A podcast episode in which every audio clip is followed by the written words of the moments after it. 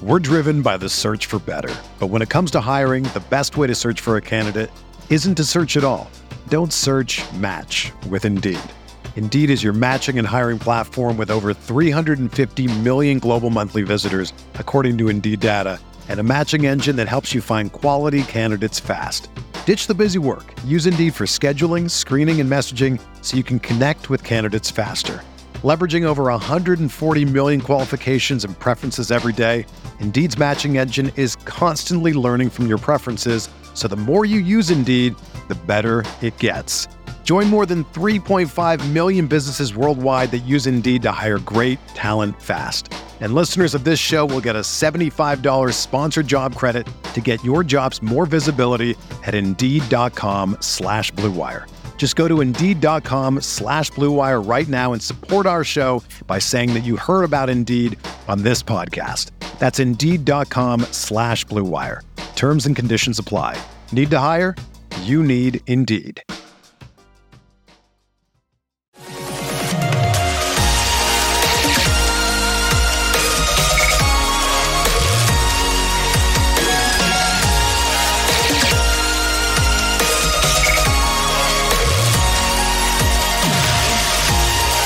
And away we go. Episode 257 of the Al Galdi podcast. It is Wednesday, February 23rd, 2022. We are still recovering from all of the celebrating of the one year anniversary of this podcast. We gotta hydrate, gotta drink lots of water, maybe even some Gatorade. Uh, but we should be okay. Good to have you with us. Thank you for all of the nice messages regarding the one year anniversary of this podcast. 2.22.22 uh, ended up being a very nice day. And we now begin year two of the Al Galdi podcast. And we begin year two with the end of a controversy for our commanders. The end of the crest controversy for our commanders. You see, the one year anniversary of the podcast brought us peace brought us resolution,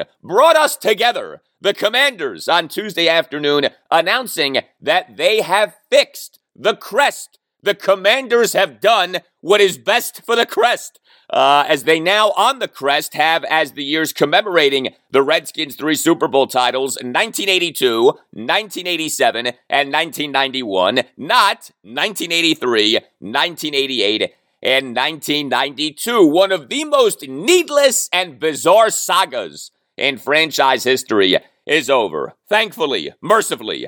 Uh, I'll give you my thoughts next segment. Special guest on the show, Pro Football Focus analyst Ben Linsey, the editor of the 2022 Pro Football Focus QB Annual, which is not just a book, it is a tome uh, on NFL quarterbacks, a 441 page book on the 36 quarterbacks who played meaningful roles in NFL teams' on field performances during the 2021 NFL season. If you are into analytics, if you are into PFF data, this book is tremendous. Ben put the book together, and so we're going to talk about various potential quarterback targets for our commanders, our franchise quarterback needy commanders uh, this offseason. Russell Wilson, Jimmy Garoppolo, Carson Wentz, Mitchell Trubisky. I'll also hit on some other quarterback related items with Ben. Now, I mentioned Russell Wilson. Do we now have yet another clue that he wants out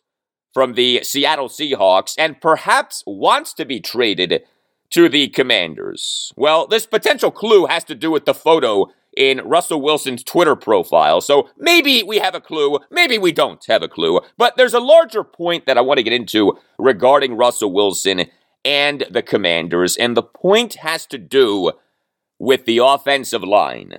A problem for Wilson with the Seahawks has been their offensive line, including the Seahawks not spending big money on the offensive line. Might this be something that the commanders can exploit? And if the commanders did trade for Wilson, might that cause that which right now seems improbable to actually happen? The commanders re signing Brandon Sheriff. I said Brandon Sheriff. Brandon Scherff.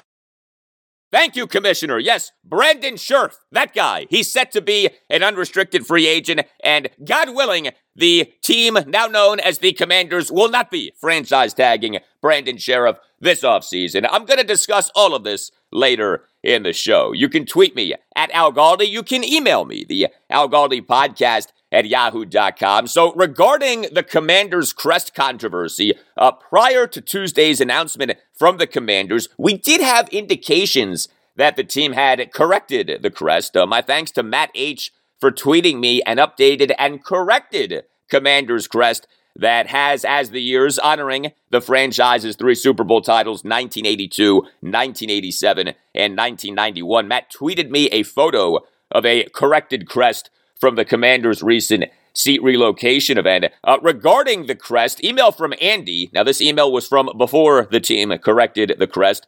Wrote Andy, I, like many fans and John Riggins, have felt disenfranchised from Washington as a result of the name change. I do not like the name Commanders, but I could get used to it. What I cannot stand, however, is the obvious error on the team crest. It's just such a dumb mistake and is emblematic of the juvenile way the franchise has been run during the Dan Snyder era. I wanted to do what I could as a fan of over 50 years to take back a small piece of control and start a movement to get the crest fixed and make the team hear the voice of the true fans. To that end, I created addressthecrest.com.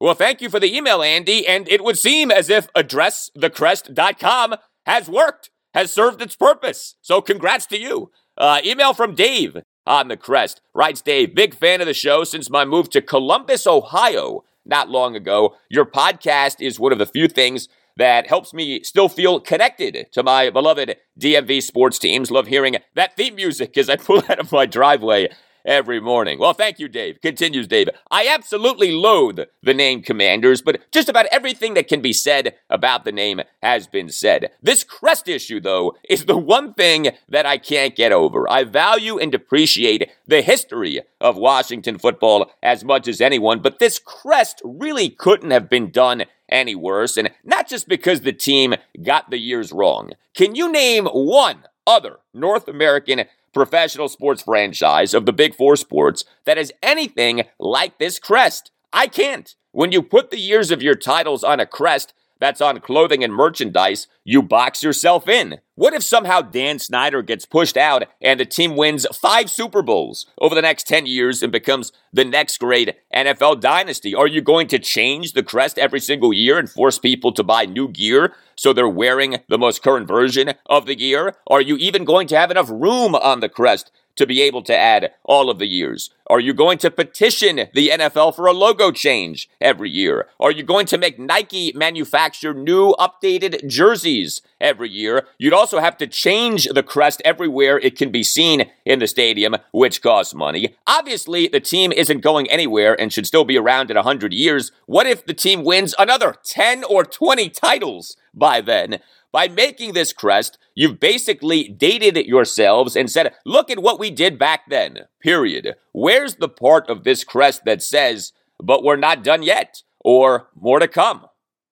Well, thank you for the email, Dave. Yeah, I'm not sure what would happen with the crest if the Commanders won another 10 or 20 Super Bowl titles. That would be a nice problem to have, though, finding room on the crest for 10 or 20 additional Super Bowl championships for our commanders. No, I hear you. I mean, personally, I like the crest. It's something different, and if it has to be updated at some point, great, okay? That'll mean that something glorious has happened. I mean, it's not unlike when your team wins a conference or league championship and you get a shirt or a sweatshirt or a hat commemorating that conference or league championship. And then your team goes on to win the next round. You know, like anyone who bought Capitals Eastern Conference Championship merch in 2018, or anyone who bought Nationals National League Championship merch in 2019. Like, yeah, the merch becomes outdated because the Caps in 18 went on to win the Stanley Cup Championship, the Nats in 19 went on to win the World Series championship. But to me, it's not like that merch is rendered meaningless. I mean, if you buy something with the Commanders crest and then the Commanders win another Super Bowl, I don't think that makes what you bought with the crest before that next Super Bowl title meaningless or makes you a laughing stock, but I hear you. I mean, again, let's win another Super Bowl first, okay? Heck, let's have a winning season for the first time since the 2016 season, and then worry about having to update the crest. Uh, email from Ed Bowen on Jason Wright, Dan Snyder, and the rollout of the name Commanders. Wright said, I like Jason, and I genuinely want him to succeed. I really, really do. We all do. He's a likable guy, but nothing in what I've seen from him indicates he has the toolkit for crafting a brand. That doesn't mean a coherent and professional brand can't be crafted under him, but it does mean it can't be crafted by him, or Dan, for that matter. Galdi, when crafting a brand and a new culture, the first thing to do is ask the question what are the qualities of a commander that should be attributed and described to the product and NFL franchise? What are the words? It wouldn't take long to come up with words like leadership, honor, heroism, valor, and bravery. Those words become the soul of the franchise, desperately in need of an identity. Those words need to be breathed into everything the organization puts out to the public, including the logo, the word mark, the uniforms, the brand rolled out, every public address, press release, and social media post, and lest we forget, the stadium experience, wherever the stadium is. You announce the new name by saying something like, we begin a new chapter that honors all those who bravely fight for old DC. From this day forward, our heroes will take to the battlefield as the Washington Commanders. You don't say, What's the name, Doug? Most importantly, Galdi, those words honor, leadership, heroism, valor, bravery help shape the culture to which Ron Rivera constantly refers. The more Jason puts those words into his mouth and the mouths of everyone else in Ashburn, the more it will change the public perception of the franchise and the perception the team has of itself. The Deshazor Everett situation is handled differently by those commanders. The Dwayne Haskins fiasco isn't repeated by those commanders. But there is no end to the drama, dysfunction, and disarray if you can't start by crafting a coherent brand and identity. It has to start there. And Galdi, Jason just plain effed it up, and now we're arguing over Roman numerals on a stupid crest that has nothing to do with football, the NFL, or anything else relevant to this franchise. It is so incredibly frustrating.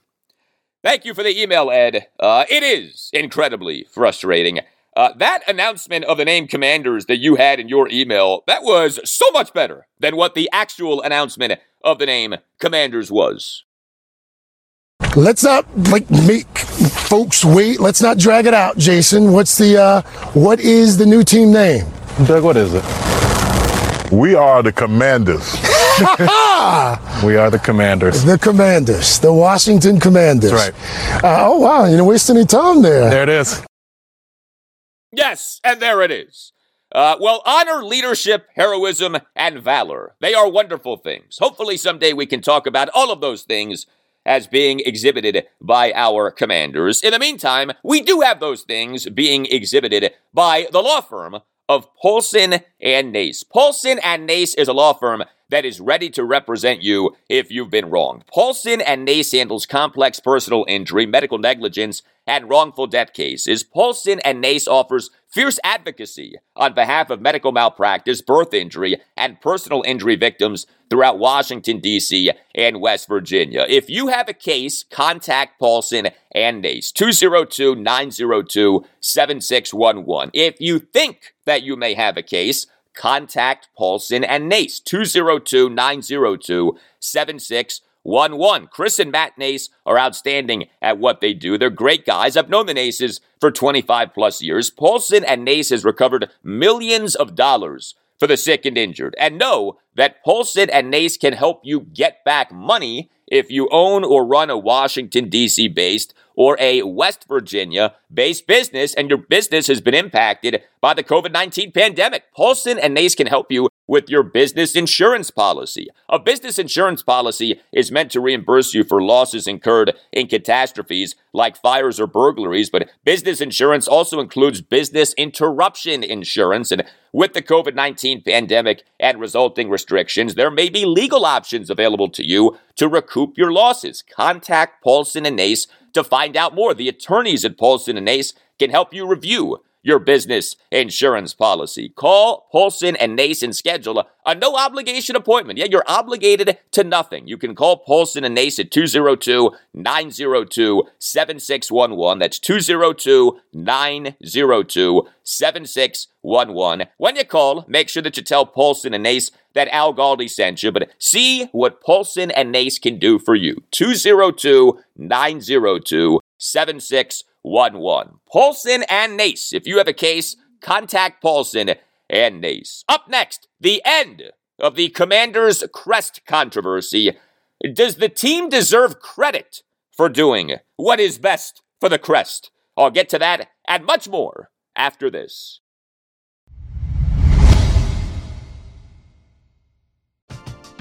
We're driven by the search for better. But when it comes to hiring, the best way to search for a candidate isn't to search at all. Don't search match with Indeed. Indeed is your matching and hiring platform with over 350 million global monthly visitors, according to Indeed data, and a matching engine that helps you find quality candidates fast. Ditch the busy work. Use Indeed for scheduling, screening, and messaging so you can connect with candidates faster. Leveraging over 140 million qualifications and preferences every day, Indeed's matching engine is constantly learning from your preferences so the more you use Indeed, the better it gets. Join more than 3.5 million businesses worldwide that use Indeed to hire great talent fast. And listeners of this show will get a $75 sponsored job credit to get your jobs more visibility at Indeed.com slash BlueWire. Just go to Indeed.com slash BlueWire right now and support our show by saying that you heard about Indeed on this podcast. That's Indeed.com slash BlueWire. Terms and conditions apply. Need to hire? You need Indeed. When you need mealtime inspiration, it's worth shopping Kroger, where you'll find over 30,000 mouthwatering choices that excite your inner foodie. And no matter what tasty choice you make, you'll enjoy our everyday low prices, plus extra ways to save, like digital coupons worth over $600 each week. You can also save up to $1 off per gallon at the pump with fuel points. More savings and more inspiring flavors make shopping Kroger worth it every time. Kroger, fresh for everyone. Fuel restrictions apply. So we now can put to rest the controversy of the Commander's Crest, uh, one of the most unnecessary and absurd controversies in the history of the Redskins slash Washington football team slash Commanders. Thankfully, mercifully, ended on Tuesday. Uh, at least I'm pretty sure that the controversy ended. The controversy did end, didn't it? It better have ended. Uh, it best not be in jest that we are putting to rest the controversy of the commander's crest. What a pest! And I say this with zest. I can keep going, but I'll stop. Uh, those are your rhyming keys for the Commander's Crest controversy. anyway, the Commanders, uh, they on Tuesday afternoon put out a tweet that included the following quote, We heard you loud and clear. Going forward, our crest will reflect our Super Bowl victories using the year from that regular season. End quote. And then beneath those words was a photo of a corrected commander's crest with the NFL title slash Super Bowl championship years of 1937, 1942, 1982, 1987, and 1991. Yes, no longer are the final three years 1983, 1988, and 1992. The final three years now are 1982, 1987, and 1991. Hallelujah! Hallelujah!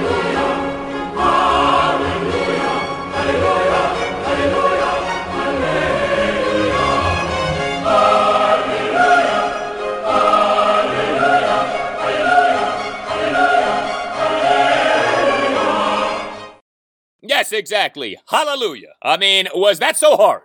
Was that so difficult? Uh, I am not going to go nuts praising the team for fixing something that should have never been broken to begin with. I'm not going to go crazy commending the commanders for correcting something that should have never been incorrect to begin with. But I will say this better late than never. And I can respect the fact that the team ultimately is getting this right. Should have been right all along.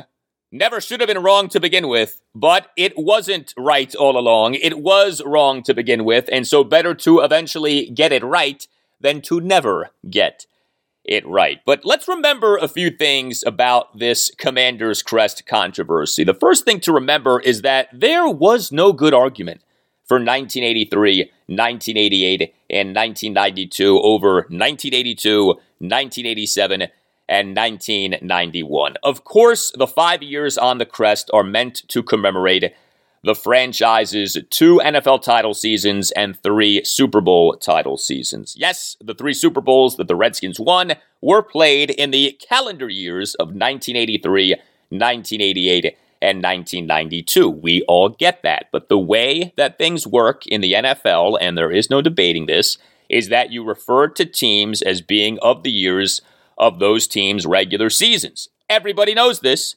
Everybody does this. If you don't like this, fine.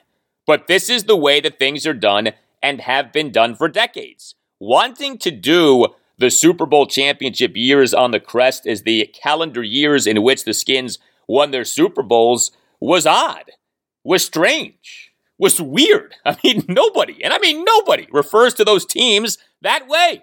Every true Redskins slash Washington football team slash Commanders fan knows that the three Super Bowl winning teams in franchise history are 1982, 1987, and 1991. When you ask or get asked what were the three skins teams that won Super Bowl titles, the answer, unequivocally, indisputably, is 1982, 1987, and 1991. End of story. Why the team initially went with 1983, 1988, and 1992 on the crest, I do not know.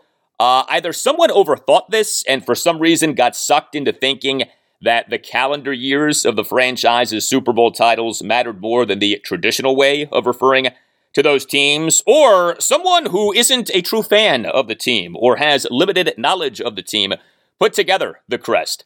The second thing to remember about the Commanders' crest controversy is that the team didn't just realize that people were angry and then make the change. The team didn't just realize that the team was wrong and then make the change. No, the team tried to weasel its way out of admitting a mistake before making the change, and technically still hasn't admitted to making a mistake. Note the exact wording of that tweet on Tuesday afternoon. Quote, We heard you loud and clear. Going forward, our crest will reflect our Super Bowl victories using the year from that regular season. End quote. We heard you loud and clear. You know, you could interpret that as you guys whined and complained, and so now we are appeasing you. You know, uh, you could take that as not being, we were wrong, now we're making this right. There is a difference between saying, we heard you loud and clear, and we were wrong, now we're making this right. But whatever. Also, remember, Commanders insider Michael Phillips of Richmond.com last Thursday reported that the Commanders and the NFL were at odds over the crest.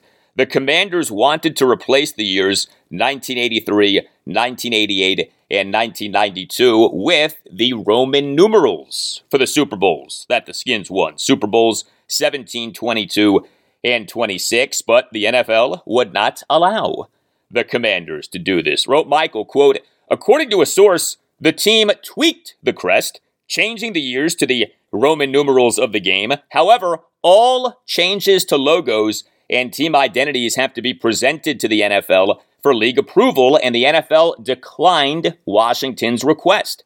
That's left Washington in limbo as it works on how best to present its new merchandise to fans. A person with knowledge of the situation said the team is still brainstorming ways to tweak the crest to reflect the fan feedback that has been received. End quote. Uh, there was no brainstorming needed. just put the right years in terms of the Super Bowl championship years, and you were good to go. And thankfully, the team ultimately decided to put the right years to reflect the correct Super Bowl championship years. But, you know, you think about this if the NFL had not denied the Commanders' usage of the Super Bowl Roman numerals, it may well be that we on the crest would have the Roman numerals for Super Bowl 17, 22, and 26, and not the years 1982, 1987, and 1991. Now, I know that some people were totally fine with the Super Bowl Roman numerals as opposed to those years of 82, 87, and 91. All of this is subjective. I personally, though, was not fine with the Super Bowl Roman numerals. I wanted years, correct years on the crest. You know, keep things uniform. We already had 1937 and 1942, so continue that motif with the correct Super Bowl championship years, not a bunch of Roman numerals. By the way, the NFL needs to stop using Roman numerals for Super Bowls. The Roman numerals for Super Bowls have become obnoxious, okay? Just go with regular numbers, like the UFC does, okay? UFC 205, UFC 235. Just go with the numbers, the regular numerals, the Arabic numerals. This Super Bowl L stuff is ridiculous, okay? And looks awkward. Super Bowl LIV, Super Bowl LVI. I mean, it's bizarre. You know, when we were rolling with a bunch of X's, that was cool. You know, Super Bowl XXII, because the letter X has this like bad guy cool vibe. But L is very dainty to me. You know, L is like, oh, look at me. I'm the letter L. That's the first letter in the word love. You know, that's not what the Super Bowl should be aiming for right there. But yeah, the Commanders didn't just change to the right years. The Commanders tried for the Super Bowl Roman numerals and then, as perhaps a last resort, went to the right years. And then a third thing to remember about the Commanders' crest controversy is that this was an antagonizing of longtime fans that came at the worst time possible. So the crest officially came out on the day on which the name Commanders officially came out, February 2nd. Uh, that day was not a great day for the franchise for many reasons, but one of them was that that day felt like the true death of the name Redskins. Uh, for a lot, and I mean a lot of longtime fans of the team, February 2nd was a bad day principally because of the day feeling like the death of the name Redskins. People were and are sad. People were and are mad. The truth is, there still are a lot of people who believe that the name of the team should still be Redskins. Uh, as I have said, I have major questions about whether the name of the team should still be Redskins. You know, there's a Native American group called the Native Americans Guardians Association that is furious over the name of the team no longer being Redskins. Nobody seems to care what those Native Americans have to say. But the point is, with all of these negative feelings about the name change from at least a sizable portion of the fan base, if not a majority of the fan base, we got this like giant FU to this portion of the fan base in the team telling the fan base, no, you're wrong about how we should refer to our Super Bowl championship teams. The proper way is to say 1983, 1988, and 1992, not 1982, 1987, and 1991. Do you know how much this ticked people off? This is like you just stole a person's wallet and then came running back to give that person the double middle finger right to his or her face, okay? You can't make this stuff up. So, like I said, better late than never. I'm glad that the Commanders switched to the proper years. I'm glad that the Commanders ultimately did what is best for the crest. But don't ever forget the specifics of this controversy, because the specifics matter, even though this whole controversy was one of the most ridiculous things that we've had with our team. Up next, our special guest, Pro Football Focus analyst Ben Linsey, the editor of the 2022 Pro Football Focus QB Annual. Uh, ben will provide in depth, high level analysis of a number of potential quarterback targets for the Commanders this offseason. Russell Wilson, Jimmy Garoppolo, Carson Wentz, Mitchell Trubisky. Also, Ben will get into how the Commanders should be approaching the quarterback position in today's NFL. My chat with Ben is straight ahead.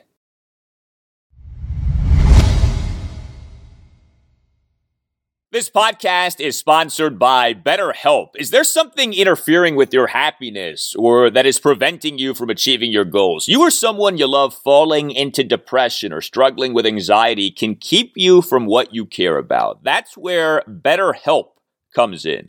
BetterHelp will assess your needs and match you with your own licensed professional therapist. You'll be matched with a therapist in under 48 hours. Now, understand, BetterHelp is not a crisis line. BetterHelp is not self help. BetterHelp is professional therapy done securely online.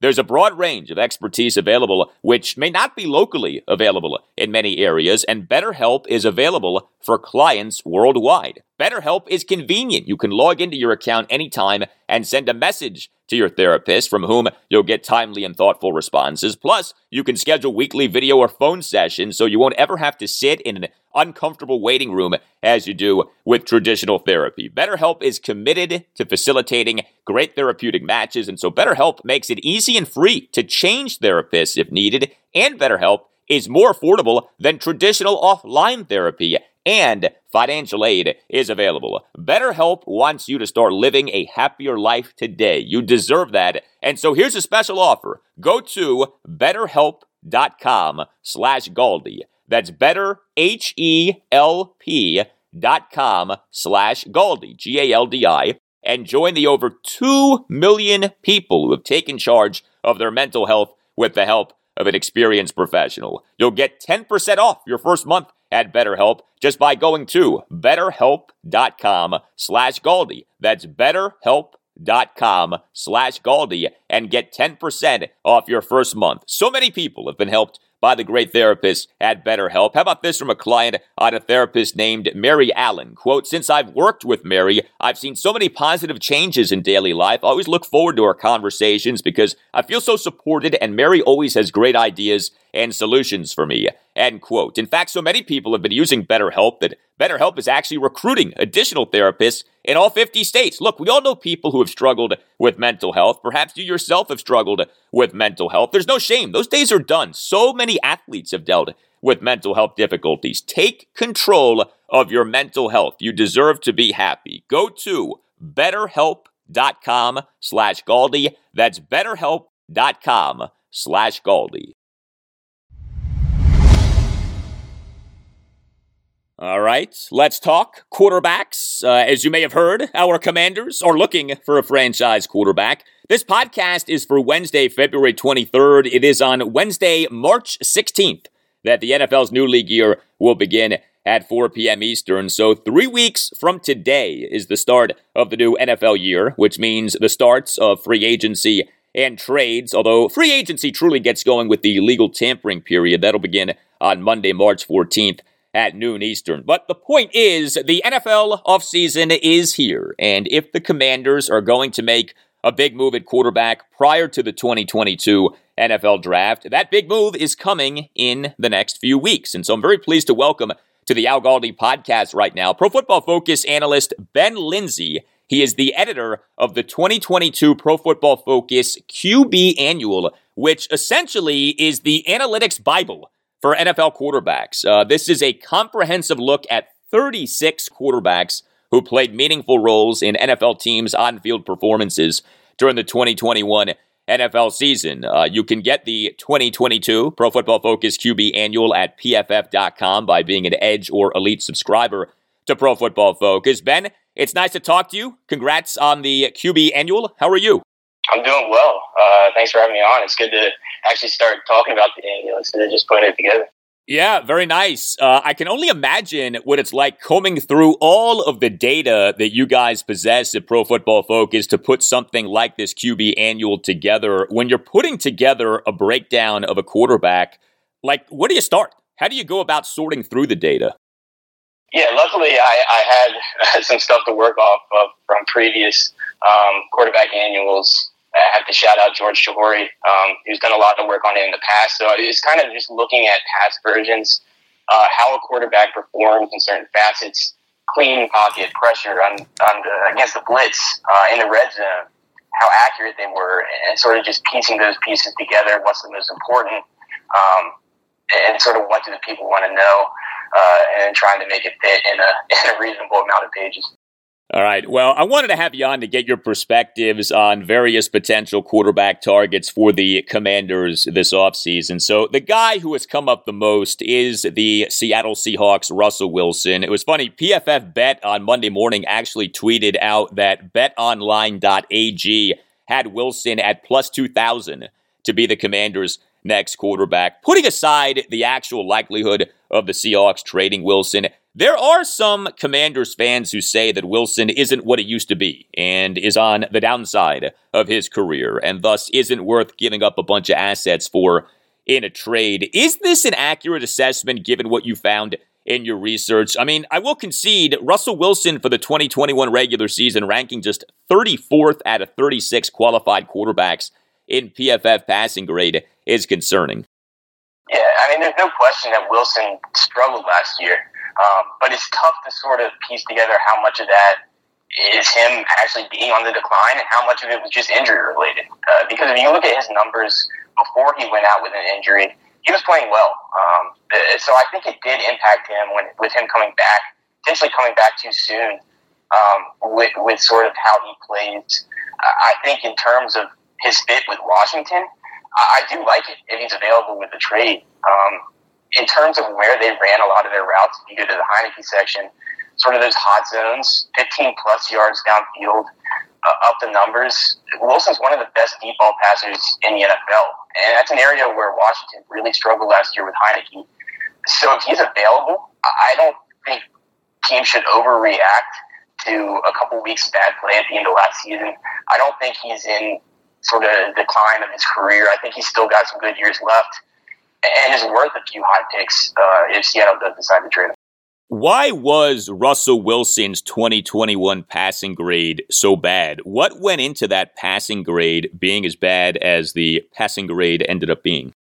Yeah, I think a lot of it was a big part of it was he's always been really good throughout his career um, of that downfield accuracy, of limiting turnover worthy plays. Um, and, and, he was still decent uh, last season, but it's not quite as good as he has been in years past especially with the accuracy. Um, so I, I, think those areas are sort of sort of where you saw him take the hit, and he's never been a guy who's going to take um, those those throws over the middle of the field. Uh, it's some people point out his height, and it's that's sort of an area where he doesn't see the field as well. I think it's just a stylistic thing where he always pushes the ball outside the numbers. Um, so if, if you are a little bit off with that injury or whatever it is, um, those throws are, are more difficult to make consistently. And I think we saw a little bit of that this year.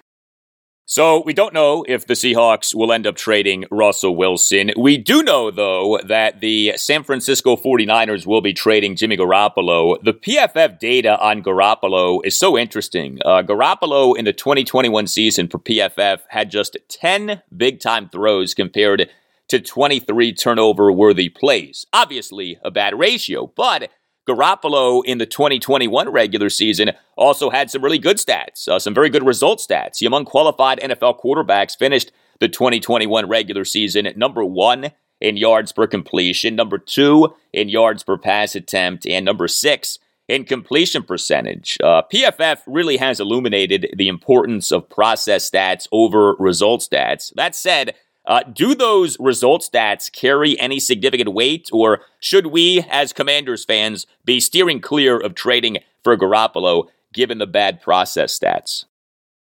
Yeah, Garoppolo is so interesting because of, of that. Uh, he's put up really good um, sort of basic numbers in that Kyle Shanahan offense in terms of yards per attempt, um, EPA per play, sort of whatever you want to look at. He's had success.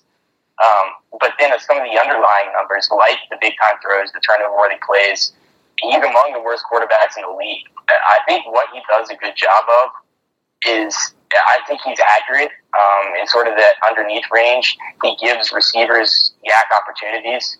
Um, eh, but if you're putting him behind an offensive line that has any holes uh, in a scheme where the receivers aren't running open, it could get ugly pretty fast, just based off how much he struggled under pressure last year. And you saw that in that NFC Championship game against the Rams. And that last drive when he needed to make a play and he had Aaron Donald and Von Miller breathing down his neck, it, it, just looked like there was no chance at all that he was going to do anything. Um, so he's a guy we've seen can have success when things are in place around him. Um, but if things break down, it, it could be ugly. So any team looking to trade for him, I think, has to have a pretty strong supporting cast in place. Carson Wentz. So he tormented Washington during his time with the Philadelphia Eagles. That the Indianapolis Colts may be trading Wentz or even cutting Wentz just one year after giving up what ended up being a 2022 first round pick and a 2021 third round pick for Wentz is a massive red flag, uh, especially considering that Wentz's former offensive coordinator with the Eagles, Frank Reich, is the Colts head coach. We also, of course, have that horrendous Week 18 performance by Wentz in that stunning Colts loss at the Jacksonville Jaguars. That said, uh, Wentz did finish the 2021 regular season ninth among qualified quarterbacks in ESPN's total QBR. What do you make of where we are with Carson Wentz? Yeah, I, I think Wentz this season in Indianapolis and sort of his inability to turn things around more than he did going back with Frank Reich. I, I think it's tough to rely on him as, as a viable starter moving forward. Um, and, and, a lot of it is the decision making. You really saw that in 2020 with the Eagles in terms of just putting the ball in harm's way, um, making bad reads. Uh, he wasn't all that accurate. And then you get to 2021 with the Colts. It wasn't quite as bad as that. He had more talent around him. Um, but you still saw those really bad mistakes that a guy who's entering his sixth season, whatever it is, um, he just shouldn't be making those mistakes at this stage of his career. Uh, and I don't know if that's ever going to change at, at this point. We're talking potential quarterback targets for the Commanders in the 2022 NFL offseason with Pro Football Focus analyst Ben Linsey. He is the editor of the 2022 Pro Football Focus QB Annual. So I know that Mitchell Trubisky wasn't among the 36 quarterbacks who played meaningful roles in NFL teams' on field performances during the 2021 NFL season and thus isn't a part of the annual. But Trubisky is a guy who has come up a lot for the Commanders. They reportedly were interested in him last offseason, then again prior to the 2021 NFL trade deadline. Do you think that Trubisky possesses a Ryan Tannehill like upside in that Trubisky could do well? In his second act as a starting quarterback, off, yes, having not worked out as a first round pick in his first act as a starting quarterback. I mean, Trubisky, like Tannehill, did have his moments in that first act as an NFL starting quarterback. There was some modest success. Do you think that there exists within Mitchell Trubisky the potential to have a Ryan Tannehill Tennessee Titans like run in an Act 2 as a starting quarterback in the NFL? Yeah, I think Trubisky going to Buffalo was a good move on his part because now we're a year removed um, from Chicago, and I think teams are going to talk themselves into going after a guy like Trubisky um, because he's still young, because he's a first round pick. There might be some upside there. I just don't really see it. Um, even in those Chicago years where they had some success, 2018, um, we, we graded him lower than his box score stats, than his results uh, said he performed. Um, so, so he's a guy who we thought was helped out with a little bit of luck, a little bit of scheme there with Matt Nagy, um, who uh, has sort of gone the other way in terms of play calling in recent years. Um, but I just don't think, for in terms of an accuracy, um, in terms of decision making, and his results in Chicago, um, that he's anything more than sort of a bottom end starter uh, if another team wants to go out and sign him this offseason. Mitchell Trubisky is set to be a Buffalo Bills unrestricted free agent. Jameis Winston is set to be a New Orleans Saints unrestricted free agent. Winston is coming off a torn left ACL, but he did put up good numbers over seven games with the Saints in the 2021 regular season. What are your thoughts on Jameis Winston as a potential option for the Commanders? Would he make sense for the Commanders? I think so. I think Winston is one of those low risk potential bridge options if a team is going to go out and sign a guy to, to maybe a one year deal um, and draft a quarterback. It, Winston's not going to change at this stage of career. He's not going to suddenly turn into a game manager. He's always been someone who, for us, has earned positive grades at one of the highest rates in the league and, negative grades at one of the highest rates in the league. That's just sort of who he is. Um, but he at least pushes the ball downfield and gives gives his guys chances to make plays, to pick up yardage and 20 yard chunks.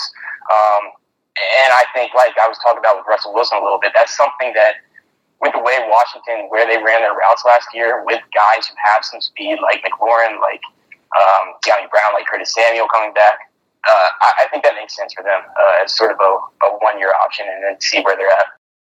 I do want to get your thoughts on Taylor Heinicke. So, we as Commanders fans at this point get what Heinicke's strengths and weaknesses are. His PFF numbers for the 2021 regular season were not good. He ranked just 31st out of 36 qualified quarterbacks in PFF passing grade. I'm just curious, though, in breaking down Heinicke's 2021 season, did you come across anything that would suggest that Heinicke has some upside, uh, that a second season for him as a starting quarterback might be better than his first season as a starting quarterback? Or with Heinicke, is it just that he is what he is and not much more?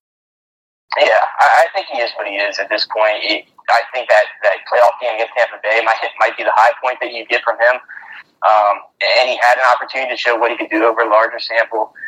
And there were just too many negatives uh, you saw from him last season, uh, especially the accuracy. He was one of the least accurate quarterbacks in the NFL. And that got even worse when you went 10 plus yards downfield, 20 plus yards downfield, um, which really hurt their offense. And turnover worthy play rate was one of the, the worst in the league. Um, so I think there's just too many negatives there, even though he showed some of those plays where he can extend extend the play, um, make something happen. Um, those are too far too far uh, between those plays, and he just had too many negatives in there to, I think, be a viable starter moving forward. One of the things that we've gotten into talking about with this commander search for a franchise quarterback is aiming for upside. Uh, the idea that, especially off what we all just saw in the NFL playoffs, you really do need greatness at quarterback in today's NFL. Doing the thing where you have a middle of the pack quarterback surrounded by talent can work, but the better approach is aiming for greatness. And so a quarterback needy team like the Commanders needs to be taking big swings until it connects on greatness at quarterback. Is that, in fact, the way that the Commanders should be addressing quarterback? Yeah, I think that's certainly true to an extent. Um, because if you don't have a top five to ten quarterback, you're not going to to win year in and year out. You can have those spike years like we saw with San Francisco with Jimmy Garoppolo. Um, those can happen if everything goes right around it. You stay healthy. He's in the right situation. Um, but if you're going to win consistently, you need to have a Patrick Mahomes. You need to have a Josh Allen, a Justin Herbert, a Joe Burrow. But one of these guys.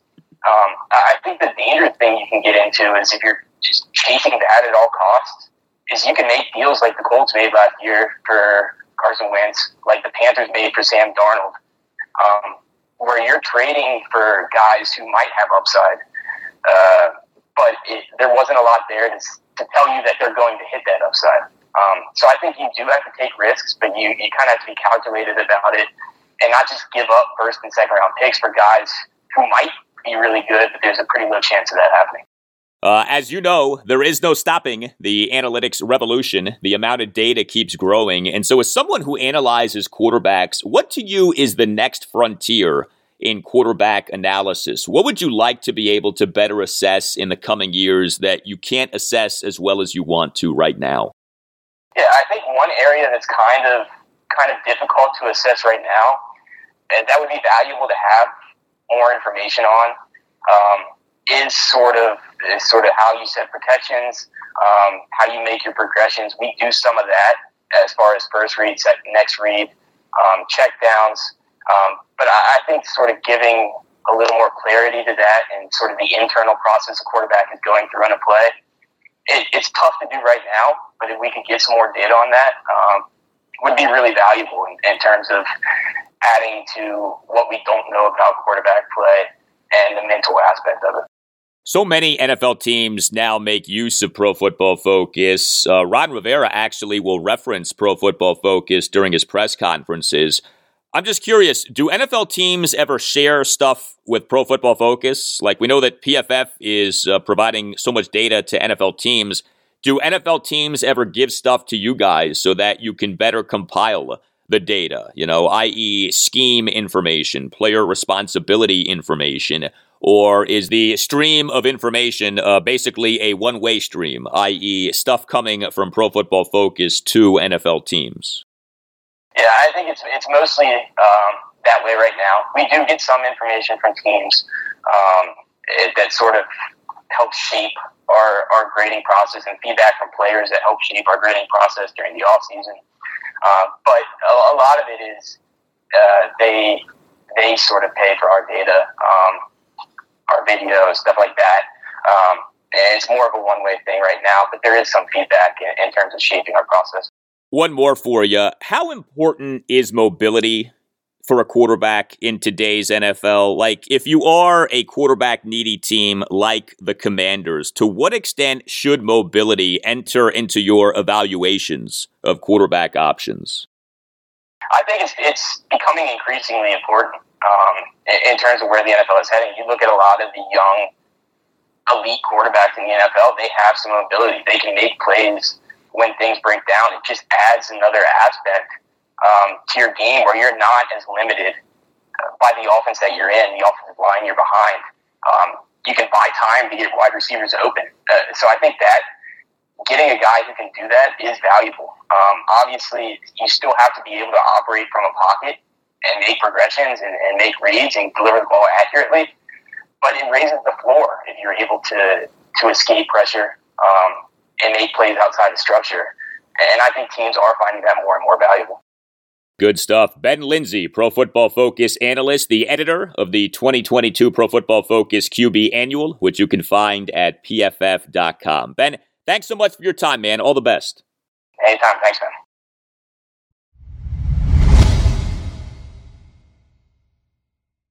Well, as we just talked about with Pro Football Focus analyst Ben Linsey, uh, we as Commanders fans are desperate for a franchise quarterback. Desperation is a powerful thing. Uh, desperation will make a person do extreme things, even crazy things. So we as Commanders fans are desperate for a franchise quarterback. We have not had a franchise quarterback in years, depending on how you want to define a franchise quarterback.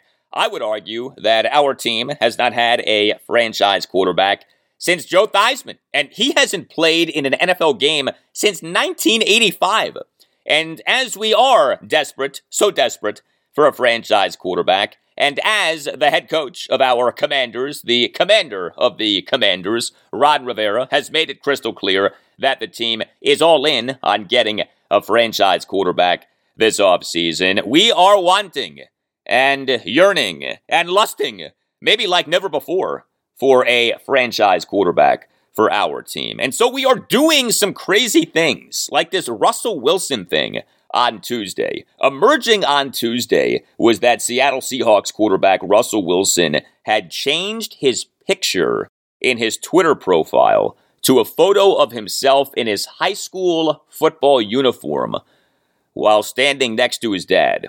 Uh, Russell Wilson, in case you don't know, went to high school in Richmond, Virginia. Richmond, Virginia is Commanders territory. So Russell Wilson's picture in his Twitter profile is not of him in a Seahawks uniform. Russell Wilson's picture in his Twitter profile is of him in a Virginia high school football uniform. And people, of course, took this and ran with this. So, what does this mean? What does this say? Is this another sign that Russell Wilson wants to be traded to the Commanders. This is what we've been reduced to as Commanders fans, trying to interpret changes to Twitter profile photos. Never mind that we're talking about a photo in a Twitter profile. Never mind that Russell Wilson's dad, Harrison Wilson, died of complications from diabetes in June 2010. And so maybe, just maybe, Russell Wilson was posting a nice photo of him and his late father. No, we as sick twisted, damaged Commanders fans had to make this Russell Wilson Twitter profile photo change a thing. What is wrong with us? What has happened to us? Uh, well, actually, a lot has happened to us as fans of our team. And look, knowing what we know about problems that have existed between Russell Wilson and the Seahawks, and knowing what we know about athletes and social media, I actually don't think that it's unreasonable to wonder if there is meaning to that Russell Wilson Twitter profile photo change beyond just him paying tribute to his dad. It's okay to wonder. It's okay to ponder.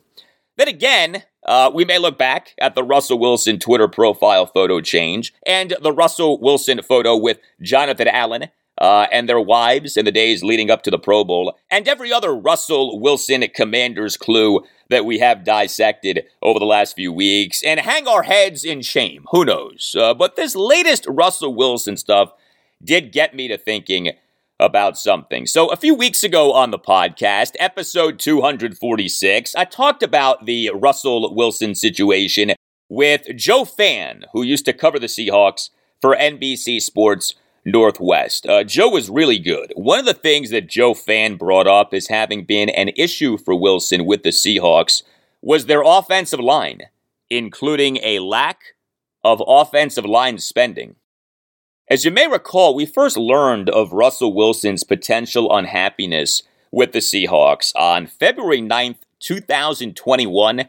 Uh, Russell Wilson on that day on both the Dan Patrick show and in a Zoom press conference said that he was frustrated by how often he had been hit and sacked, though he did admit that he himself needed to get better, and expressed a desire to be more involved in the Seahawks' personnel decisions.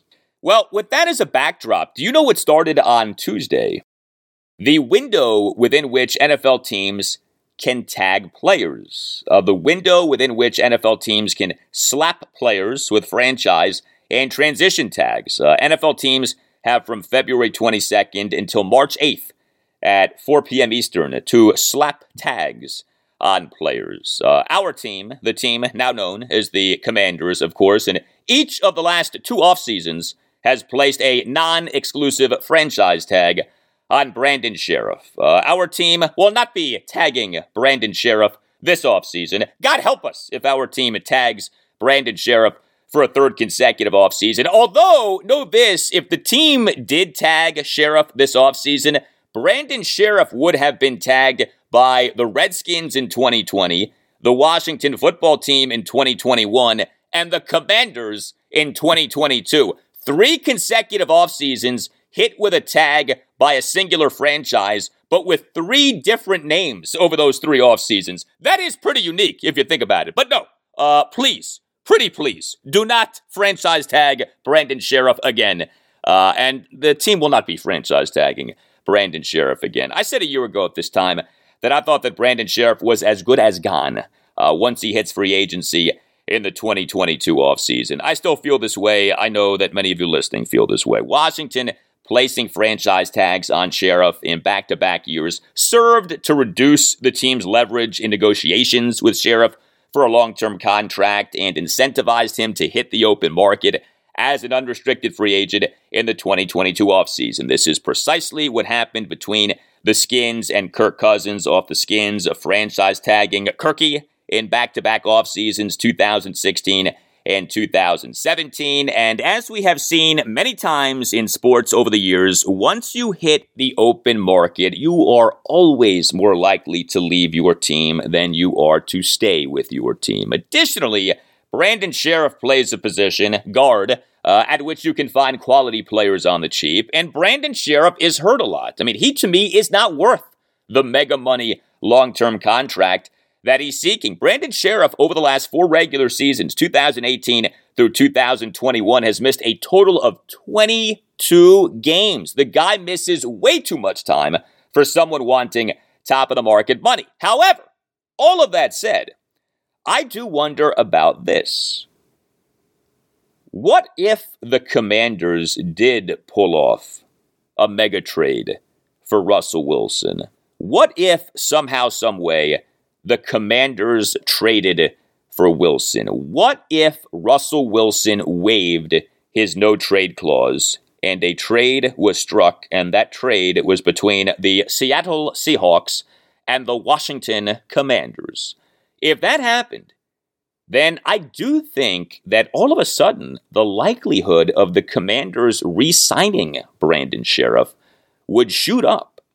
Now, it still probably would be more unlikely than likely, but that likelihood, which right now feels as if it's around uh, like 2%, would jump to, I don't know, 25%, 35%, 45%, maybe 50%, maybe higher. The Commanders trading for Russell Wilson would instantly make them not just a playoff contender, but an NFC championship game contender. The Commanders would instantly become a win now team.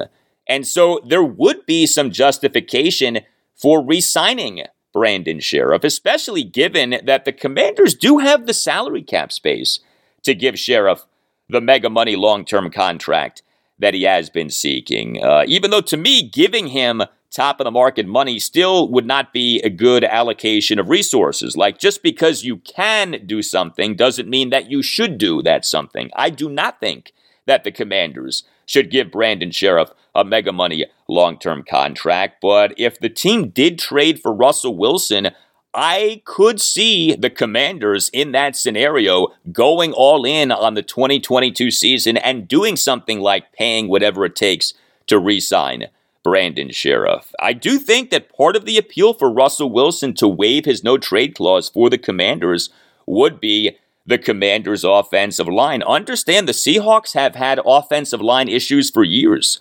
Uh, the Seahawks finished the 2021 regular season 15th in the NFL in team pass block win rate per ESPN. Okay, 15th is middle of the pack. It's not terrible. But the Seahawks also finished the 2021 regular season just 28th in the NFL in team run block win rate per ESPN. Conversely, Washington finished the 2021 regular season ninth in the NFL in team pass block win rate per ESPN and number one in the NFL in team run block win rate per ESPN. As I talked about on this podcast as the season went on, as I have tweeted, Washington's offensive line in the 2021 regular season was really good despite all of the injury issues for the offensive line. Washington's offensive line ended up being terrific this past season.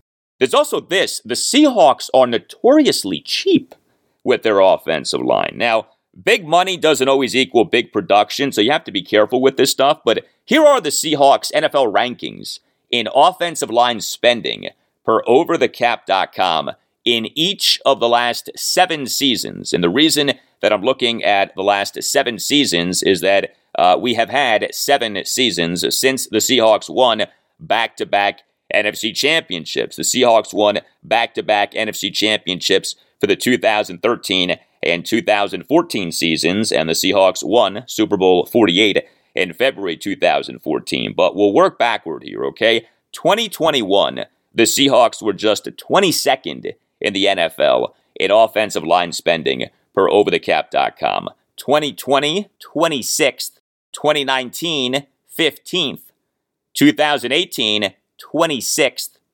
2017, 26th. 2016, dead last, 32nd. 2015, 30th. So the Seahawks, despite having this franchise quarterback in Russell Wilson, have been 22nd or lower in the NFL in offensive line spending per overthecap.com in six of the last seven seasons. Now, again, big money doesn't always equal big production, but if you're Russell Wilson and you are a franchise quarterback and you are tired of being hit and sacked so much, and you see that your team basically never spends a lot on its offensive line, and then you see a team wanting you, yearning for you, lusting after you in the Commanders with an offensive line that was among the best in the NFL in the 2021 regular season, and you see in this team, the Commanders, a team willing to spend big money to re sign a Brandon Scherff. Well, might all of this compel you to seriously consider waiving your no trade clause for the Commanders?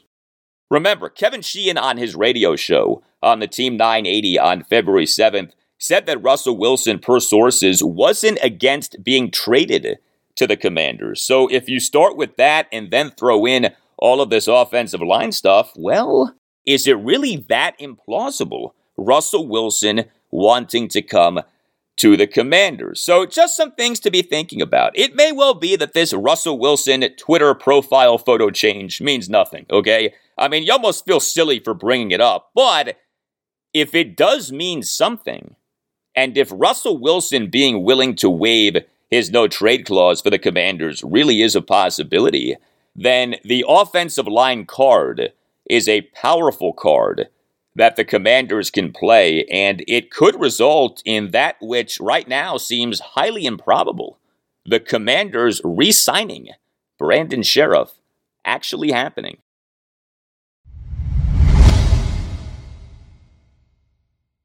All right. That will do it for you and me for now. Keep the feedback coming. You can tweet me at Al Galdi. You can email me, the Al Galdi podcast at yahoo.com. Thursday show, episode 258, it will feature a special guest, former Redskins defensive back, Will Blackmon.